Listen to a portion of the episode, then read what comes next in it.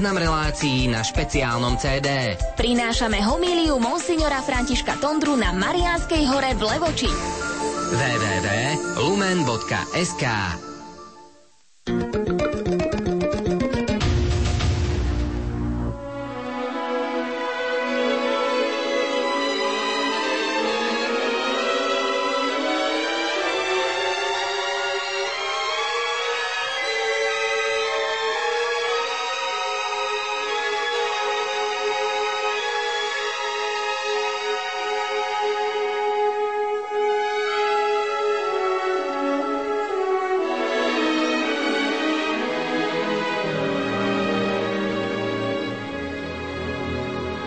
...29. august 1944 je dátum, ktorý už viac ako 6 ročí vyvoláva na Slovensku rôzne názory na jeho význam.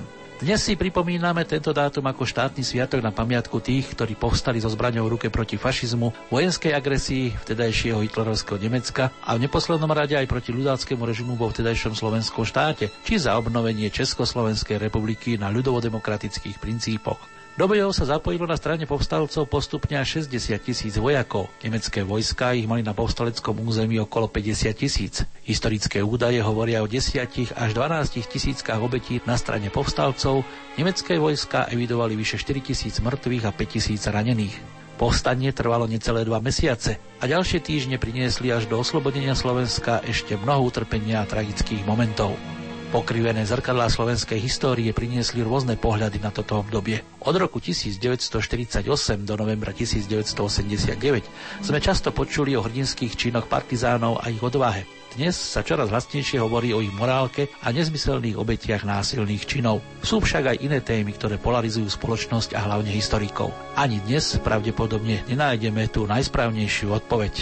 V najbližšej hodinke tejto relácie preto nechceme robiť sudcu dejinám. Tie, ako sa často hovorí, píšu výťazy. Našim cieľom nie je ako v športe volať na slavu víťazom, ani vzdávať česť porazeným. Skôr si povedať o tom, čo poskytujú historické dokumenty z tohto obdobia, ktoré sa podarilo zachovať dnešnej aj budúcim generáciám. Ten konečný úsudok preto necháme na vás. Vítajte pri našom slovnom pásme, ktoré pre vás pripravili hudobná redaktorka Diana Rauchová, redaktor Boris Koróni, technici Marek Rimovci, Michal Vosko a autorelácie ako aj moderátor Jozef Polešenský. Táto relácia vznikla v spolupráci s Ústavom pamäti národa a jej historikom doktorom Tomášom Klubertom. Verím, že informácie, ktoré v nasledujúcich minútach ponúkneme, vám poskytnú možno iné pohľady na udalosť, ktorej patrí osobité miesto v dejinách Slovenska – aj keď povedzme si, že viacerí čoraz vlastnejšie si kladú otázku, či to bol správny krok v histórii.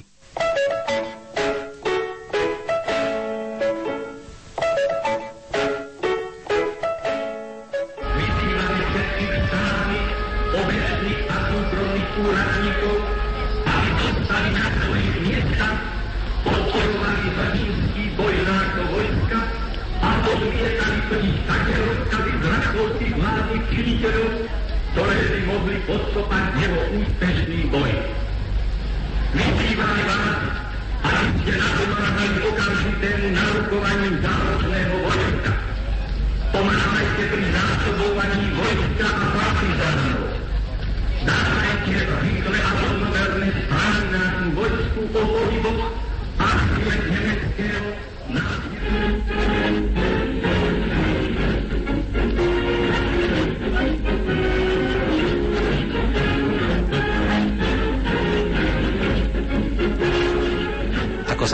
zborníku, vydanom štátnou vedeckou knižnicou v Banskej Bystrici pri príležitosti 60. výročia SMP. Nové obdobie nových pohľadov na odboj a slovenské národné povstanie sa začalo po novembrovej revolúcii 1989 a po páde totalitného komunistického režimu. Prvou lastovičkou vraj bola kniha historika Jablonického Povstanie bez legend, od roku 1990 vyšli na Slovensku desiatky monografií, zborníkov, štúdí a článkov venovaných odboju a slovenskému národnému povstaniu. Hodnotenie odboja aj Slovenského národného povstania po roku 1989 sa v slovenskej historickej vede, ale aj publicistike vyznačuje dvoma hlavnými tendenciami – Prvá považuje SMP za demokratickú antifašistickú revolúciu, ktorá Slovensko a slovenský národ postavila na správnu stranu barikády v rokoch druhej svetovej vojny, presnejšie na stranu víťazných národov a zaraďuje SMP k najvýznamnejším antifašistickým vystúpeniam vo svete. Tuto líniu zastáva prevažná väčšina súčasných slovenských historikov. Druhá línia na čele s exilovými historikmi Františkom Vnukom a Milanom Ďuricom jednoznačne hodnotí SMP ako národnú tragédiu, ktorým bola na celých 50 rokov zničená slovenská štátnosť. Okrem toho SMP považujú za začiatok totalitného komunistického systému na Slovensku a jeho bezvýhradné podriadenie sa Stalinskému sovietskému zväzu. Ich najvážnejším a najčastejšie používaným argumentom je to, že SMP zničilo slovenskú štátnosť a že povstalci bojovali proti vlastnému štátu. Iní odporcovia tohto obdobia hovoria aj o boji proti vlastnému národu. Historici z Ústavu pamäti národa sú však presvedčení, že to správny pohľad celkom nie je. Dajme preto slovo Tomášovi Klubertovi.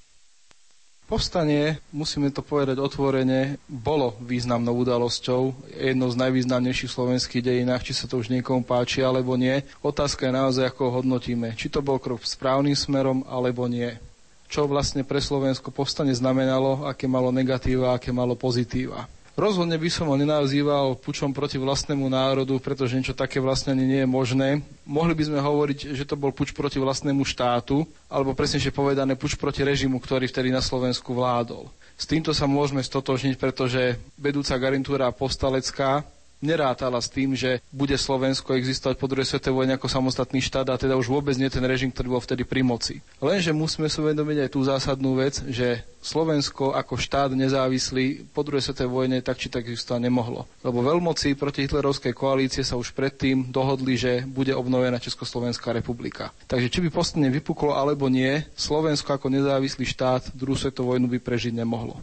No ale súhlasím, že bol to zbytočný vojenský konflikt, pretože ako hovoríte, jednak už mocnosti si osud Slovenska nasmerovali inak. A na druhej strane na Slovensku v tom období tá životná úroveň bola na istej úrovni, že vlastne Slovákom svojím spôsobom okrem toho, by som povedal, mieru celkové v Európe nižšie chýbalo. Aj táto otázka má dve strany. Áno, vypukla na Slovensku vtedy vlastne vojna, do ktorej bolo predtým ušetrené, ale musíme to tiež vidieť z iného hľadiska. Ako som už povedal, skutočnosť, či by Slovensko ako nezávislý štát existoval po vojne, postane ovplyvniť nemohlo. Ale rozhodujúcim spôsobom ovplyvnilo to, aké postavenie malo Slovensko v obnovenej Československej republike. To je najdôležitejší význam povstania. Pretože keby povstanie nebolo, keby sa neuskutočnilo, tak Slovensko by v obnovenej republike zaujímalo podobné postavenie, ja si to trúfam otvorene povedať, ako České súdety.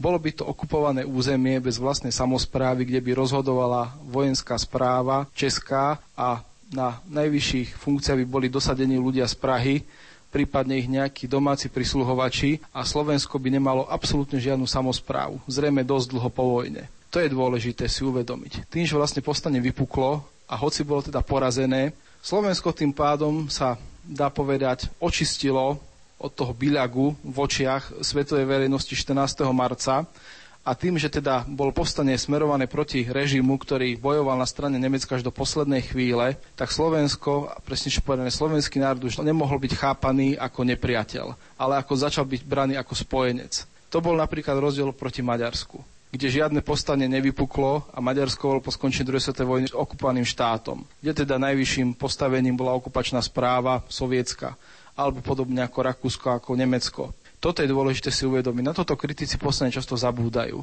Že to, že ako Slovensko vyzeralo po druhej svetovej vojne, to bolo najdôležitejším výsledkom povstania.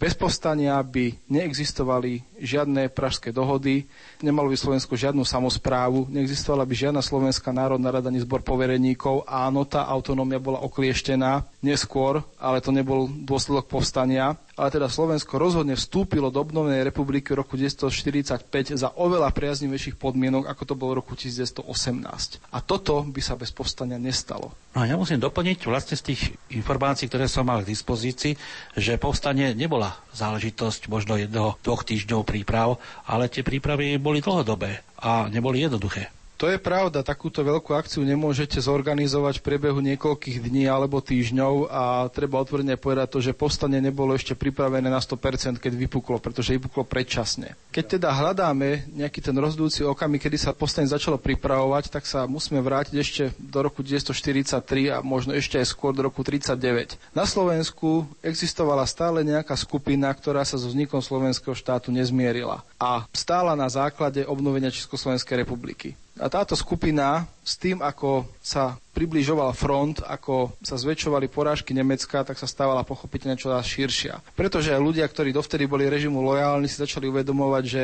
nemá perspektívu zotrvať pri tomto režime a hľadali si nejaké únikové cestičky. Snažili sa zase zbaviť toho bilagu tých kolaborantov a zradcov, aby mohli preplávať pomerne čo najbezbolestnejšie do nových pomerov. Na konci roka 1943 potom ako Nemecko prehralo bitky pri Stalingrade, pri Kursku, ako sa spojenci vyrodili na Peninskom polostrove, ako bolo Nemecko bombardované, už bolo väčšine ľudí zrejme, že Nemecko tú vojnu vyhrať nemôže. A potom, ako bola podpísaná Československo-sovietská zmluva v Moskve v decembri roku 1943, tak bolo jasné, že Československo obnovené sa dostane do sovietskej sféry vplyvu. A to znamenalo, že ľudia, ktorí boli dovtedy pri moci, že budú musieť dnes následky za to, čo sa za tie predošlé roky od 14. marca 1939 udialo.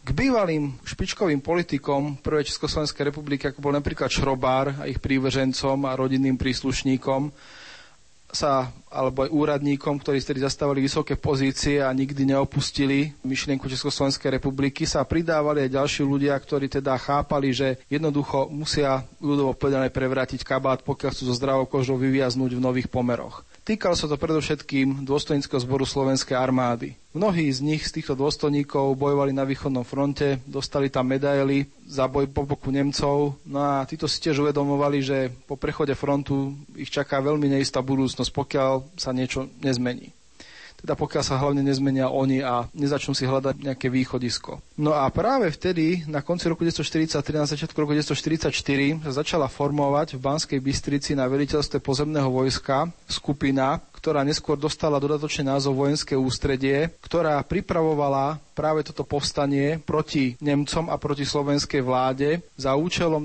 uľahčiť sovietským vojskám postup cez Slovensko a teda nejakým spôsobom aj samých seba rehabilitovať. Na čele tohto vojenského ústredia stal plukovník generálneho štábu Jan Golian, ktorý bol vždy československy orientovaný, ale napríklad aj on dostal medaily za účasť bojov na východnom fronte, hoci jeho úloha tam bola skôr len symbolická, pretože on priamo nebojoval, on slúžil štábe. No a okolo neho sa zhromaždili ďalší československí orientovaní dôstojníci a ďalší, ktorí, sa hovorí ľudovo, prevrátili tie kabáty a snažili sa využiť príležitosť, aby si zachránili svoju kožu.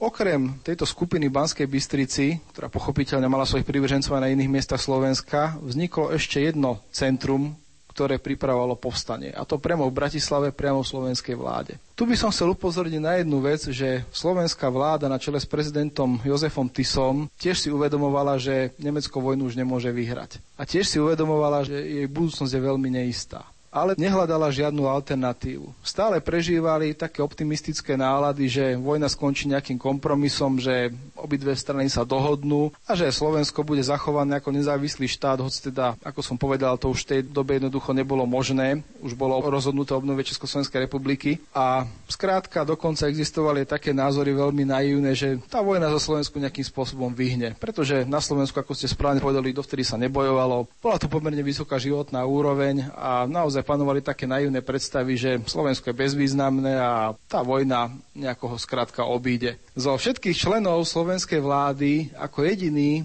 začal pracovať na akémsi alternatívnom pláne minister národnej obrany a hlavný veliteľ slovenskej armády generál Ferdinand Čatloš, ktorý si uvedomoval, že aké sú tieto predstavy, že vojna Slovensko bude nereálne a hľadal nejaký spôsob, ako to Slovensko by mohlo s pomerne čo najmenšími stratami sa z vojny dostať a práve na tejto výťaznej strane. Čatloš však na rozdiel od Golianovej skupiny stál na myšlienke zachovania nezávislej Slovenskej republiky. To bol medzi nimi najdôležitejší rozdiel. Obidve tieto skupiny, Čatlošová aj Golianová, mali záujem vyvolať povstanie proti Nemcom a teda umožniť čo najrychlejší prechod frontu cez Slovensko, ale politických cieľov sa nestotožňovali. Golian bol československo orientovaný, takisto jeho prívrženci stáli na princípe obnovenia Československej republiky. Pochopiteľne nie už tej predníchovskej takí naivní neboli ani oni, aby si mysleli, že sa jednoducho vráti to, čo tu bolo pred Mníchovom, pretože doba sa zmenila, aj národ ako si dospel a už by sa neuspokojil s takým postavením, aké malo Slovensko za prvej republiky.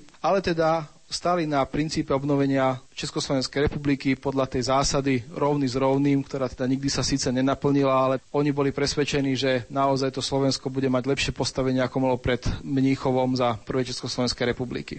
Na veľkú škodu tieto dve skupiny, Čatlošova a Goliana, so sebou nespolupracovali. Stalo sa tak hlavne zásluhou exilového československého prezidenta Edvarda Beneša, ktorý pocitoval voči Čatlošovi a vôbec všetkým členom slovenskej vlády obrovskú averziu a on si neželal, aby bol Čatloš akýmkoľvek spôsobom zapojený do príprav povstania a preto na škodu celej veci tieto dve skupiny nespolupracovali. Pritom treba povedať, že Čatloš ako minister a hlavný veliteľ armády mal pochopiteľne k dispozícii väčšie zdroje aj skúsenosti a možnosti, ako mala Golianová skupina. Čatloš už na začiatku roka 1944 navrhol Nemcom, že slovenská armáda bude brániť hranice Slovenska pred blížecou sa s Červenou armádou. A v rámci týchto príprav, že vznikne na východnom Slovensku tzv. polná alebo východoslovenská armáda, ktorá obsadí karpatské hrebene, opevní ich a bude tu po boku nemeckých a maďarských vojsk bojovať proti prichádzajúcim sovietským vojskám. Čatloš však v skutočnosti sledoval iné ciele.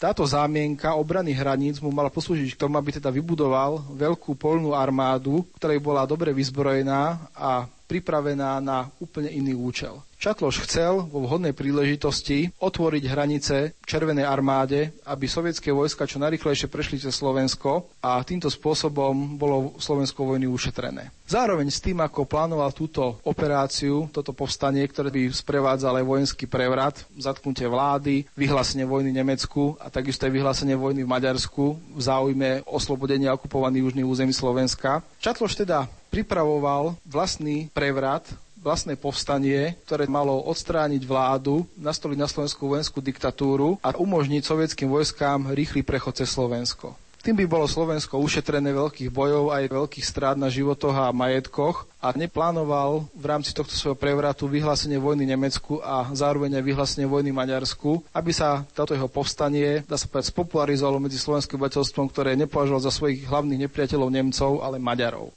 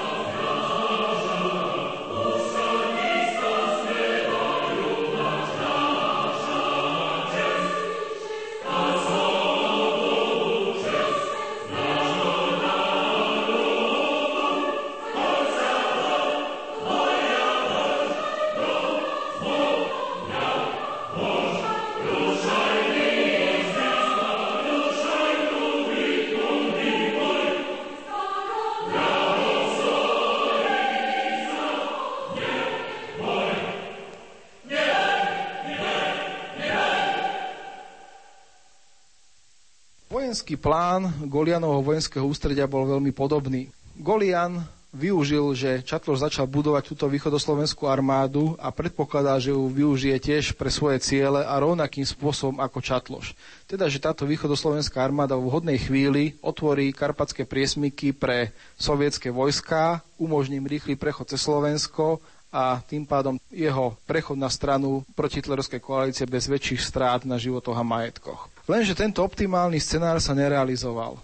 Nerealizoval sa hlavne z toho dôvodu, že povstanie vypuklo predčasne. Bolo pripravované už od začiatku roka 1944, jednak Čatlošovou skupinou, jednak Golianovou, ale v auguste 1944 neboli tieto prípravy ani zďaleka dokončené. Pretože podľa optimálneho variantu malo toto povstanie vypuknúť až vtedy, keď sovietské vojska zhruba dosiahnu priestor Krakova, čo sa stalo v skutočnosti až v januári 1945. Pochopiteľne rozhodujúce bolo to, aký k týmto plánom zaujme postoj sovietské vedenie, pretože bez dohody so sovietskou stranou bolo akékoľvek povstanie úspešné nemožné. Obidve skupiny, teda Čatlošova aj Golianova, sa preto snažili vyslať svojich emisárov do Sovietskeho zväzu, aby nadviazali spojenie s vedením Červenej armády a s politickým sovietským vedením a túto akciu koordinovali. No a tu sa opäť prejavila tá roztrieštenosť tohto hnutia, pretože neposlali jedného kuriéra, ktorý by predstavil tento plán, ale išli hneď dvaja po sebe. Najskôr sa dostal do Moskvy Čatlošov kuriér, po ňom Golianov, ktorí nezávisle na sebe priviezli do Moskvy vojenské plány povstania, ktoré ten Golianov bol už predtým schválený Československou exilovou vládou v Londýne, ktorá mohla presvedčiť sovietské vedenie, aby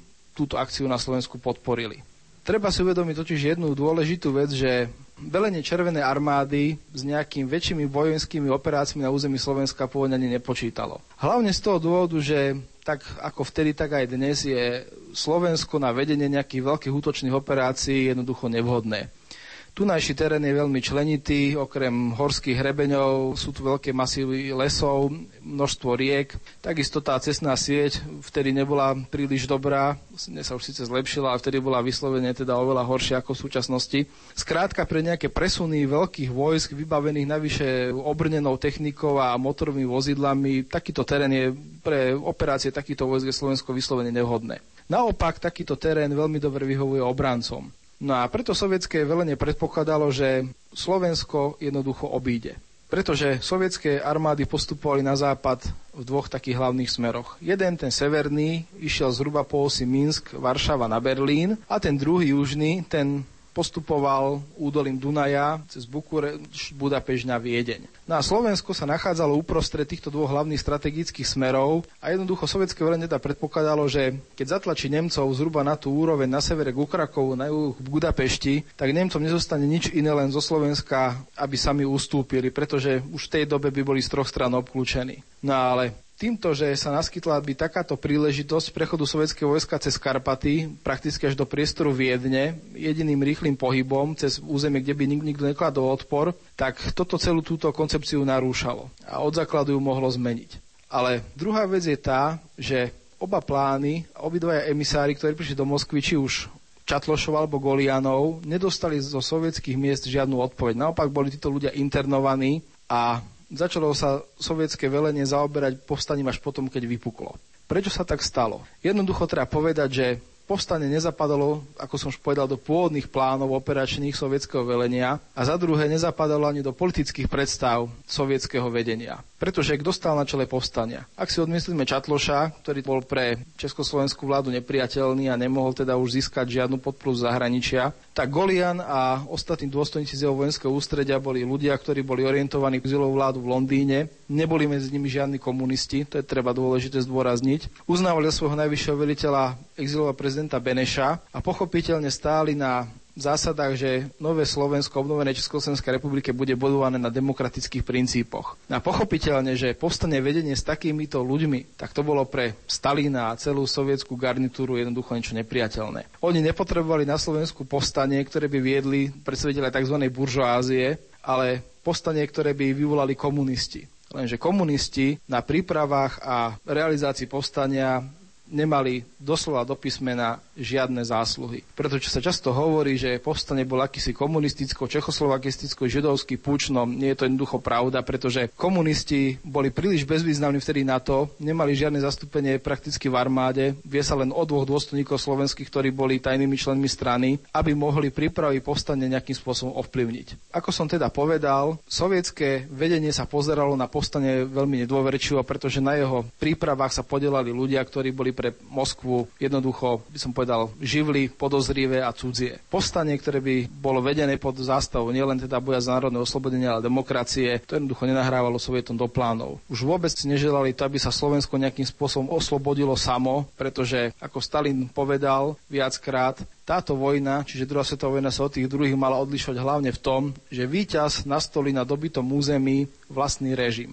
Preto hlavnými partnermi, poď teda návonok to vyzeralo inak, neboli pre Stalina československá vláda exilová, ale vedenie komunistickej strany na čele s Klementom Gottwaldom. To boli vlastne tie jeho čierne kone, ktoré v obnovenom Československu mali vládnuť. Dočasne sa počítalo pochopiteľne s tým, že bude tu nejaké prechodné obdobie, ktoré sa neskôr nazývalo ľudová demokracia, ale skôr či neskôr sa tieto územia, ktoré obsadí sovietská armáda, stanú súčasťou sovietskej mocenskej sféry a Československo sa stane socialistickým štátom a teda vazalom Moskvy. Naopak povstanie vedené ľuďmi demokratickými orientovanými by upevnilo na Slovensku pozíciu týchto demokratických síl v neprospech komunistov, na to si pochopiteľne sovietská vláda neželala. Hlavnými predstaviteľmi protifašistického odboja v očiach komunistov a teda Sovietskeho zväzu mali byť partizáni. Lenže partizánske hnutie na Slovensku až do leta roku 1944 vôbec neexistovalo. Možno časť Slovákov asi je prekvapená, že takéto informácie skrývajú archívy. Doba prináša aj takéto záležitosti. Nakoniec tie vojenské majú 50-ročnú dobu na otajnenie, takže vy už máte k dispozícii mnohé veci, ktoré ukazujú iný obraz, ako sme si doteraz boli zvyknutí za obdobie socializmu, ako nám to bolo tlmočené. Na druhej strane, keď už sme spomínali tých partizánov,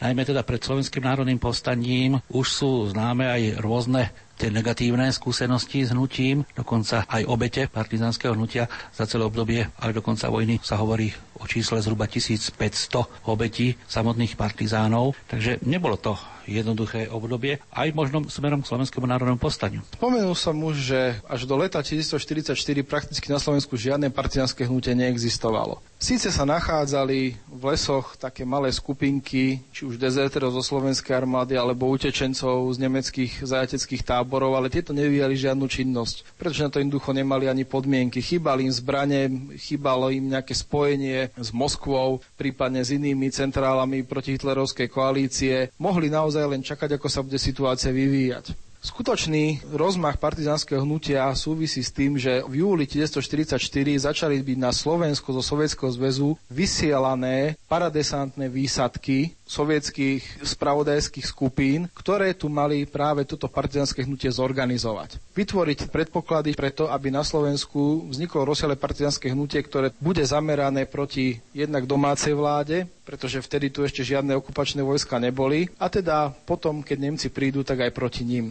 No a tuto sa dostávame k jednej z najväčších záhad, ktoré sprevádzajú Slovenské národné povstanie, pretože o tomto dodnes žiadne oficiálne dokumenty neexistujú. Nakoľko tieto skupiny vysielané do Sovietskeho zväzu mali vyvolať predčasne nemeckú intervenciu. Pretože, ako som už povedal, podľa tých plánov, či už Čatlošových alebo aj Golianových, povstanie malo vypuknúť až potom, keď sovietská armáda postúpi do oblasti Krakova. Dovtedy jednoducho malo sa postupne pripravovať a vypuknúť až v tejto priaznevej chvíli. No a toto sa nestalo práve z toho dôvodu, že nemecká okupácia začala skôr, už teda toho spomínaného 29.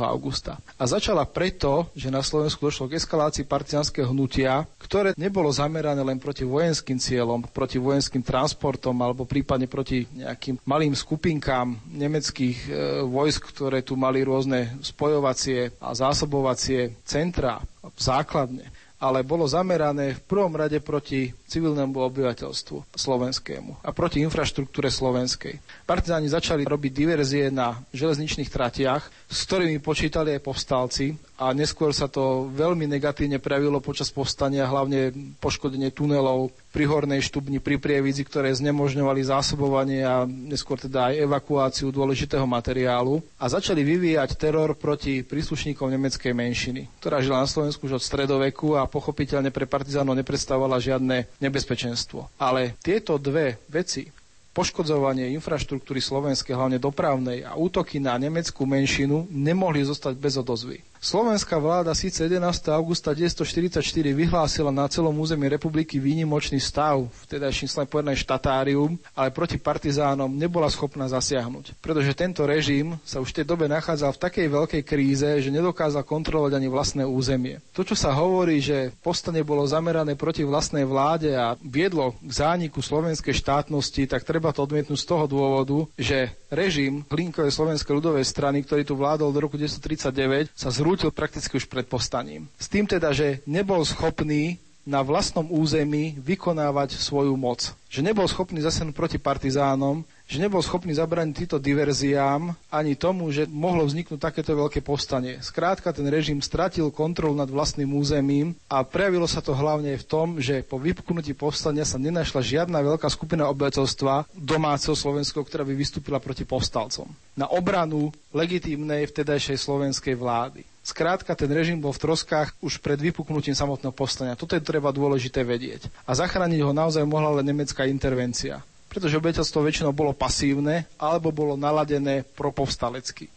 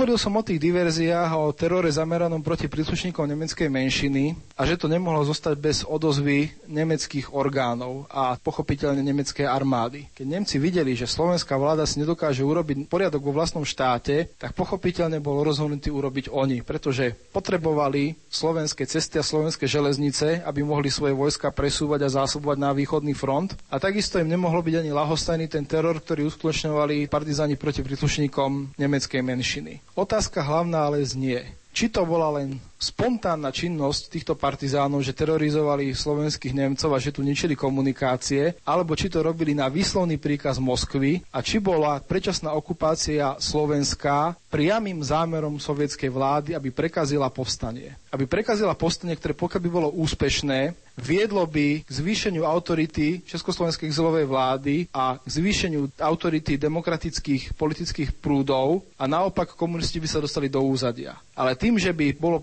povstanie vyprokované predčasne a Nemcami porazené, tak Nemci by vlastne zničili túto demokratickú vedúcu silu na Slovensku a tým by vytvorili pole pre razantnejší nástup komunistov. Obdobnú paralelu môžeme vidieť v rovnakom čase v Polsku, kde 1. augusta vypuklo vo Varšave veľké povstanie proti Nemcom, ktoré viedla armia krajov Krajová, naviazaná na polskú exilovú vládu v Londýne, z ktorou Sovietský zväz už po odhalení zločinov v Katyni prerušil diplomatické styky. Polskí postalci predpokladali, že sa zmocnia Varšavy a Červená armáda, ktorá už tedy stala na druhom brehu Vysly, môže vstúpiť do mesta a pokračovať ďalej v postupe na západ. Lenže toto Červená armáda neurobila, toto posledne nepodporila, nechala ho doslova do písmena vykrvácať, pričom zahynulo asi 200 tisíc ľudí a Varšava bola prakticky zrovnaná zo zemou. Sovieti nepodporili toto povstanie, pretože by teda, ako sa hovorí, boli vojska vyčerpané v predošlých bojoch a že nemali spojenie s týmito povstalcami, ale jednoducho preto, že si sami uvedomovali, že pokiaľ by toto povstanie bolo úspešné, Poliaci by sami oslobodili Varšavu a vpustili by do nej svoju exilovú legitímnu vládu, tak by bolo oveľa ťažšie potom vybudovať polskú komunistický režim. Preto tým, že umožnili Nemcom potlačiť toto povstanie, tak zlikvidovali hlavnú vojenskú silu v Polsku, ktorá bola protikomunistická a zároveň tým teda aj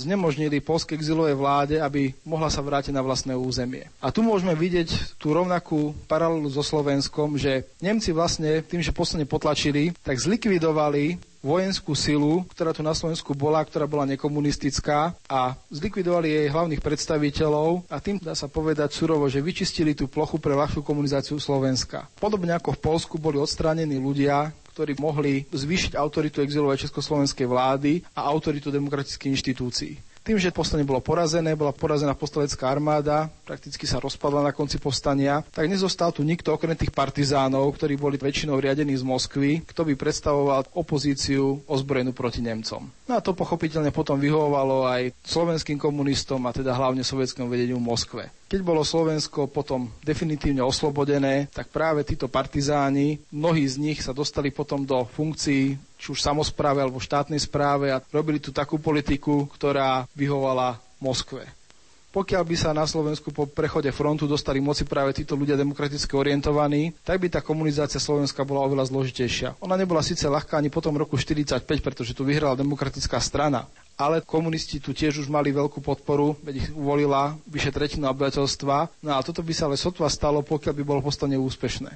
Naozaj nemecká vláda, ani vrchné velenie nemeckých ozbrojených síl nemohlo nechať bez odozvy to, čo sa robilo na Slovensku a keď videlo, že slovenská vláda si dokáže urobiť poriadok sama, tak ho musela urobiť ona. Nemci by Slovensko teda okupovali bez ohľadu na to, či postane vypuklo alebo nevypuklo. Ale tento partizánsky teror, môžeme ho tak nazvať, túto okupáciu urýchlil. S tým, ako sa front blížil, tak Nemci by Slovensko obsadili svojimi jednotkami. Ale vďaka tomuto teroru, toto obsadenie Slovensko nenastalo možno niekedy koncom septembra, ale začalo už na konci augusta ako priama reakcia nemeckých orgánov na partizánske výčiny na Slovensku. Hovorí sa, že takým spúšťacím mechanizmom bol 27. august, keď partizáni vstúpili do Ružomberka a ovládli ho, pretože Ružomberok jednak nachádzala sa tu dôležitá továreň, ktorá vyrábala komponenty do delostreleckých lafiet, ale hlavné bolo to, že Ružomberok ležal na Košicko-Bohumínskej dráhe, ktorá bola pre nemecké velenie veľmi dôležitá, aby mohlo po tejto dráhe zásobovať svoje vojska na východnom fronte a posilovať ich.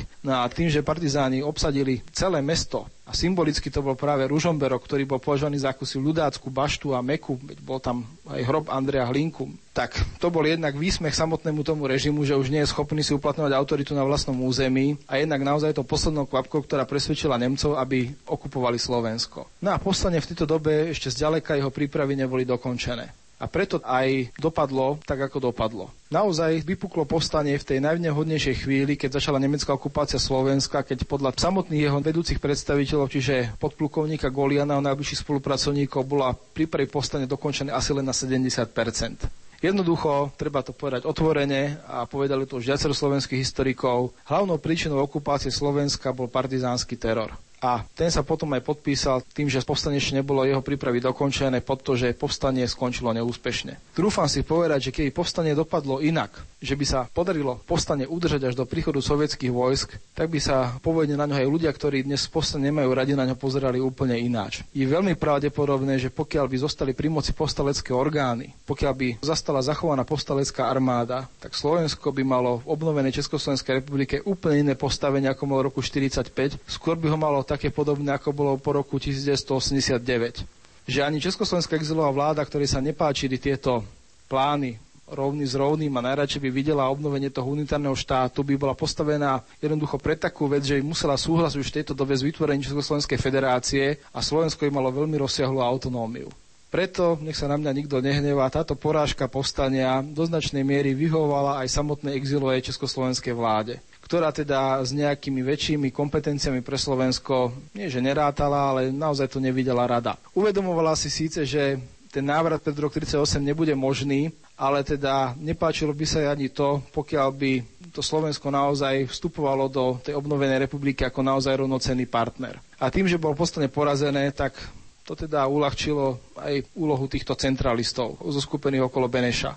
Že nemohli už Slováci požadovať to, čo by mohli požadať v prípade, ak by postane zvíťazilo. Preto teda hovorím, že aj tí ľudia, ktorí postane nemajú radi, mnohí z nich by sa na ňo pozerali inak, pokiaľ by skončilo úspešne. Lenže toto sa žiaľ nestalo. Slovenské národné povstanie, ktoré bolo vyhlásené 29. augusta v Banskej Bystrici, nakoniec po necelých dvoch mesiacoch bolo porazené. Zúčastnili sa ho či už v úlohe vojakov Slovenskej armády, aj spomínaných partizánov, tisíce ľudí, nielen zo Slovenska, ale 32 národností, ak dobre sa pamätám z tých dokumentov, ktoré sú, sa zapojilo do tejto udalosti ktorá si myslím, že právom je patrí jedno z najvýznamnejších miest v dejinách Slovenska. Nech už sú názory také alebo inaké, ale čo skrývajú dokumenty, prečo vlastne Slovenské národné povstanie bolo porazené, lebo na jednej strane, čo týka financií, materiálnych zásob, bolo veľmi dobre. Odborníci, ktorí v tom čase ho pripravovali, hovorili, že pomaly by vydržalo do konca vojny, čo týka zásob aj financií ale predsa len museli povstalci ustúpiť do hor. Tých príčin bolo pochopiteľne viacej, aj keď niektoré boli viacej dôležité, iné menej. Ako som už povedal, jednou z hlavných príčin poražky povstania bolo to, že začalo predčasne, že nebolo koordinované s postupom Červenej armády. Druhá veľká príčina bola tá, že mnohí ľudia, ktorí boli poverení vysokým veliteľským funkciami, jednoducho zlyhali. Na západnom Slovensku, okrem Trnavskej posádky, žiadna iná vojenská posádka neprišla do povstania a väčšinou sa buď rozpadli alebo boli ozbrojené Nemcami. To isté sa stalo aj na východnom Slovensku, kde Nemci odzbrojili východoslovenskú armádu, ktorá sa takisto buď rozpadla, alebo len jej malá časť prešla na postalecké územie. Skrátka, že vo veľkej miere zlyhali ľudia, ktorí mali do toho povstania ísť či už z dôvodu nejakých osobných averzie voči Golianovi, či už zo strachu alebo z lahostajnosti, jednoducho nesplnili tie úlohy, ktoré im boli povedané. Treba však vyvrátiť veľmi často ešte dodnes opakovanú, by som povedal, také kliše, že postane bolo porazené hlavne z toho dôvodu, že Nemci mali obrovskú prevahu početnú, že mali prevahu v zbraniach, že to postane jednoducho prevalcovali. Treba povedať, že od samého začiatku aj napriek všetkým týmto problémom mala početnú prevahu povstalecká armáda, mala ju až do konca mala prevahu nad týmito nemeckými vojskami, ktoré neboli zďaleka tak pozuby ozbrojené, ako sa hovorí, pretože Nemci mohli poslať na Slovensku len také vojska, ktoré nepotrebovali na fronte. Väčšinou jednotky druhej garnitúry, ktoré boli zložené z vojakov buď príliš mladých alebo príliš starých, alebo teda z rôznych rekonvalescentov. A takisto aj také zbranie tu mohli len použiť, ktoré nepotrebovali na fronte, pretože v to Nemecko už na jeseň 44. naozaj bolo na tom veľmi zle a tá najlepšia technika aj tie najlepšie vojska nešli proti nejakému postaniu na Slovensku, ale proti Červenej armáde, proti západným spojencom. Nebola to zdrvujúca prevaha nepriateľa, ktorá napokon viedla k porážke povstania, ale jednoducho samotní povstalci nemali v sebe ako by som povedal, dostatočnú morálku na to, aby vydržali bojovať až do konca. Že sa tu neopakovalo to, čo vo Varšave, že tam naozaj bez východiskovej situácii bojovali varšavskí povstalci do posledného náboja a naozaj toto na Slovensku nebolo. No a prečo to nebolo, to už ste aj vy svojím spôsobom povedali na začiatku, že až do roku 44, do leta 44 na Slovensku, bol Slovensko akomsi závetri. Nebojovalo sa tu, neboli tu okrem teda záhoria, rôznych malých spojovacích jednotiek, žiadne nemecké vojska rozmiestnené. Bola tu pomerne vysoká životná úroveň. No a zrazu do tohto prišlo povstanie a veľa ľudí sa s ním jednoducho nestotožnilo. Žili dovtedy pomernej hojnosti, pomernom bezpečí, predpokladali naivne, že tá vojna sa Slovensku nejako vyhne a zrazu museli ísť do armády a museli zbojovať, na nie bojovať niekde do cudziny ako predtým, keď sa slovenské vojska zúčastnili bojov na východnom fronte, ale prakticky na vlastnom území. No a keď videli, čo sa robí, že teda Nemci naozaj, že nehovorím, že väčšina, ale niektoré jednotky naozaj si počínali veľmi brutálne a rozpútali tu teror, tak nemali v úmysle zotrvať na fronte a veľmi často dezertovali. Tá dezercia zo postaleckej armády bola oveľa vyššia, ako bola dezercia zo slovenských vojsk na východnom fronte. Pretože na tom východnom fronte, povedzme si pravdu, nemali kam utiec, pretože tie pomery, ktoré tam tí slovenskí vojaci videli, tak len veľmi málo bolo takých uvedomili, aby pribehli na sovietskú stranu. Väčšinou sa chceli vrátiť domov. No ale tu na, na Slovensku bola iná situácia. Každý sa chcel vrátiť domov, chcel chrániť svoju rodinu v prvom rade a nejaké tie vznešenejšie ideály mu, nehovorím, že boli cudzie, ale teda nedokázal sa za ne oduševniť. Nebola tu vytvorená taká situácia, že povstalci museli bojať do krajnosti ako v tom Polsku, kde teda naozaj nemohli čakať od Nemcov žiadne zlutovanie. Ale Slovensko bolo stále spojencom Nemecka, boli tu rozhadzované rôzne letáky, či už od nemeckého velenia, alebo z výzvou prezidenta Tisu, aby sa povstalci vzdali, aby sa vrátili, že všetko bude odpustené, že sa im nič nestane. No a práve vlastne táto alternatíva, že nič strašne sa nestane, keď z toho postania dezertujem, keď nebudem bojovať do konca, no tak tá viedla k tomu, že tá morálka naozaj nebola dostatočná. A ani samotní mnohí veliteľi nešli tým vojakom príkladom, že sa jednoducho ľudov povedané zašívali v zázemí, že boli častokrát opití, že nekontrolovali tie svoje jednotky. Skrátka, tá nedostatočná morálka, to bol hlavný dôvod, že povstalci nebojovali do krajnosti a nedokázali častokrát využiť tie priaznivé podmienky terénne, o ktorých som tiež hovoril, ani tú svoju početnú prevahu. Príčina zrútenia povstania bola v ňom samom predovšetkým. Jednak v tej slabej morálke, jednak aj v ľudoch, ktorí stáli na čele, že mnohí si nesplnili svoje povinnosti a až potom v tej prevahe nemeckých vojsk. Tu by sme našu ponuku informácií z obdobia Slovenského národného povstania mohli ukončiť. Samozrejme, mnohým budú chýbať odpovede aj na iné témy z tohto obdobia. Nakoniec, ako sme už hovorili, na tému SMP bolo vydaných niekoľko desiatok, keď nie stovie kníh, zborníkov či odborných článkov. Existuje množstvo filmových dokumentov, no len málo ktorý z nich sa zaoberá vtedajším životom katolíckej cirkvi. Možno zámerne sme o tom s našim hostom nehovorili ani my. Obraz vtedajšieho prezidenta Jozefa Tisa ako rímskokatolického kňaza bol dlhé desaťročia vykreslovaný ako vojnového zločinca. To mal potvrdiť aj vykonaný trest smrti. Po roku 1989 aj zásluhou exilových historikov vnuka Ďuricu sa verejnosť dostáva k iným informáciám. Dokonca sa píše aj o návrhu na jeho blahorečenie. To je však téma, ktorá pravdepodobne historikov Ústavu pamäti národa ešte len čaká na detailnejšie výskumy. Tie materiály, ktoré majú k dispozícii, hovoria, že biskupy katolíckej cirkvi nemali veľký záujem miešať sa do politiky. Potvrdili to aj na svojom zasadnutí konferencie biskupov, tak povediac predvečer vyhlásenia SMP 27. augusta 1944 v Banskej Bystrici.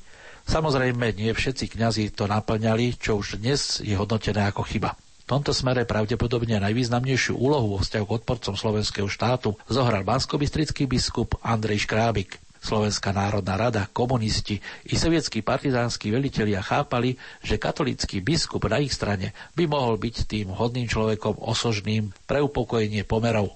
Po vypuknutí postania sa tak biskup Škrábik vo svojom sídle na mansko námestí stretol so sovietským partizánskym veliteľom Jegorovom aj komunistickými predstaviteľmi na čele s Gustavom Husákom a Karlom Švitkem. Obdobie slovenského národného povstania bolo náročnou skúškou postojov predstaviteľov katolíckej cirkvi. Snahy na ich politické ovplyvnenie mali totiž predstavitelia povstavcov aj okupačnej nemeckej armády. Do akej miery sa to naplnilo, to už je priestor pre svetských aj cirkevných historikov, čo si vyžaduje ďaleko väčší priestor, ako sme mali dnes k dispozícii. Potvrdzujú to aj slová kňaza, predsedu Konfederácie politických väzňov Slovenska Antona Srholca, ktoré zaznamenal pre dnešnú našu reláciu redaktor Boris Koróni. Slovenské národné povstanie je veľmi komplikovaná udalosť. Odohralo sa počas vojny, ja si na to presne pamätám aj ten deň, kedy vypuklo. Bol to aj protifašistický boj, bol to aj boj proti slovenskému štátu. Viac ako 60 rokov sa hodnotí iba z jedného zorného uhla. Výťazstvo komunizmu a pád fašizmu.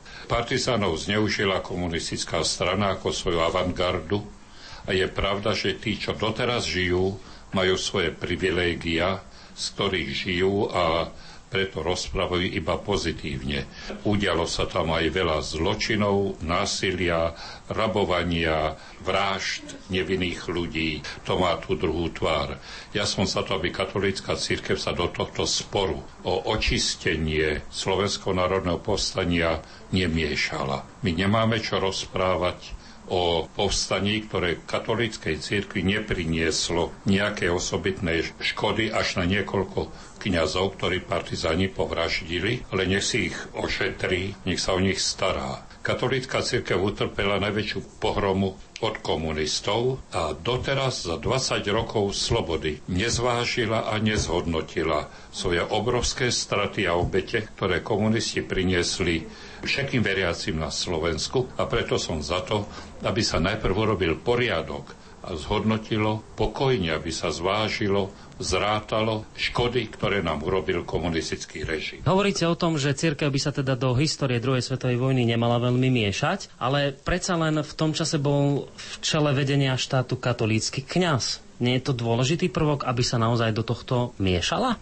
To bol nielen katolícky kňaz, veľa monsignorov, biskupov boli zapojení do toho, že sa budovala to slovenské a za tým bolo aj veľa pozitívneho. Keby nebolo slovenského štátu, nemáme ani našu dnešnú samostatnosť.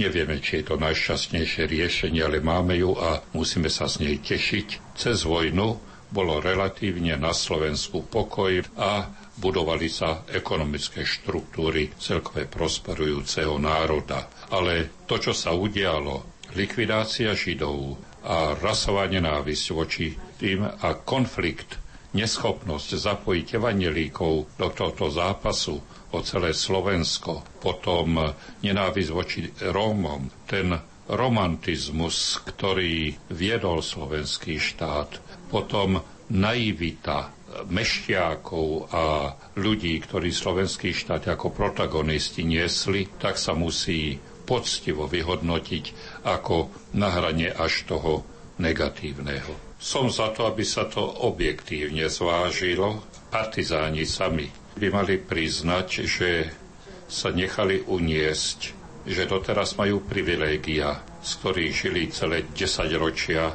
a mali sa pritom dobre a to je zneužívanie, keď na Slovensku sa budovala nová ekonomika, štruktúra a bolo veľa chudoby ľudia v družstvách robili zadarmo.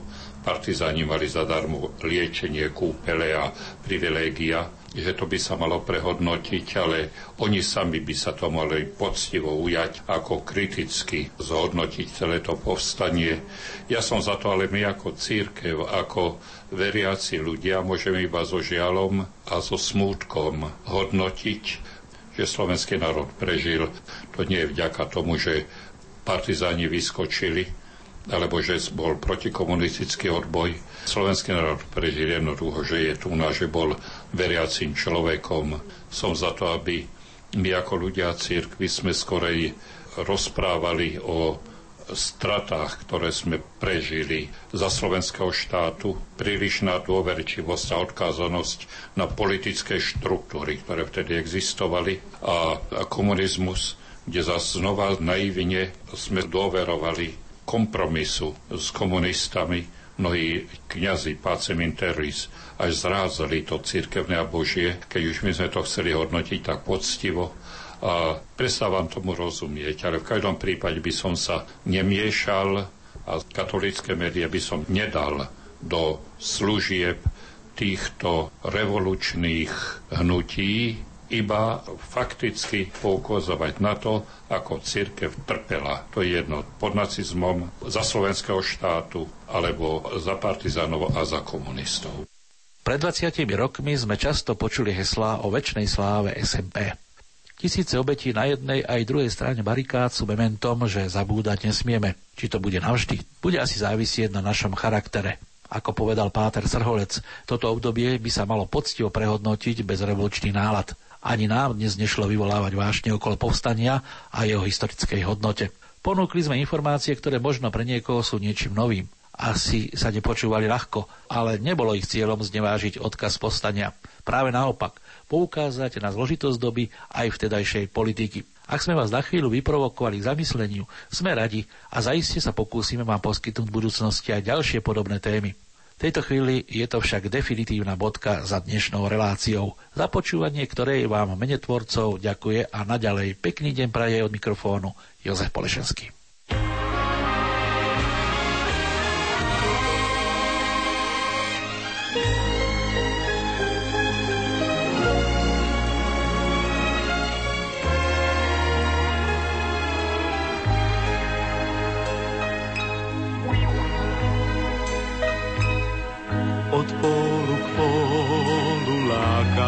Ciest a každá má dobrú vôľu k hviezdným diálkam viesť, lež treba na zemi bdieť a za jej osudy mrieť.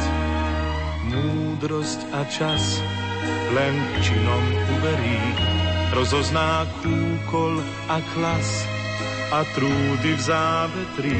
Spočíta, kto za čo stál, čo mal dať, čo dal Zem pamätá, kto zrno mieru vložil do jej brás. Zem pamätá, kto dal mu nádej, aby mohlo rásť. Zem si veľmi dobre pamätá, holubicu s ratolesťou hrial. Zem pamätá, to kvitnúť učil pre motýle lúku i stráň, keď stávali z rán, kto nám podal dlaň a sám vtedy nenašiel dosť ruží, červených ruží, ktoré chcel klásť na hroby bratov svojich kláň, čo padli a my mohli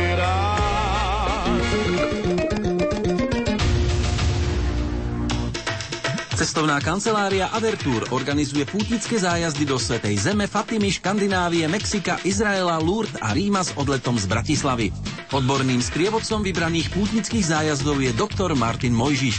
V prípade záujmu kontaktujte cestovnú kanceláriu Avertúr na Laurinskej 2 v Bratislave alebo na Dominikánskom námestí 13 v Košiciach. Viac informácií na www.avertour.sk, telefónnych číslach 02 524 92 922 a 0911 226 045 alebo e-mailovej adrese ckzavináč.avertour.sk.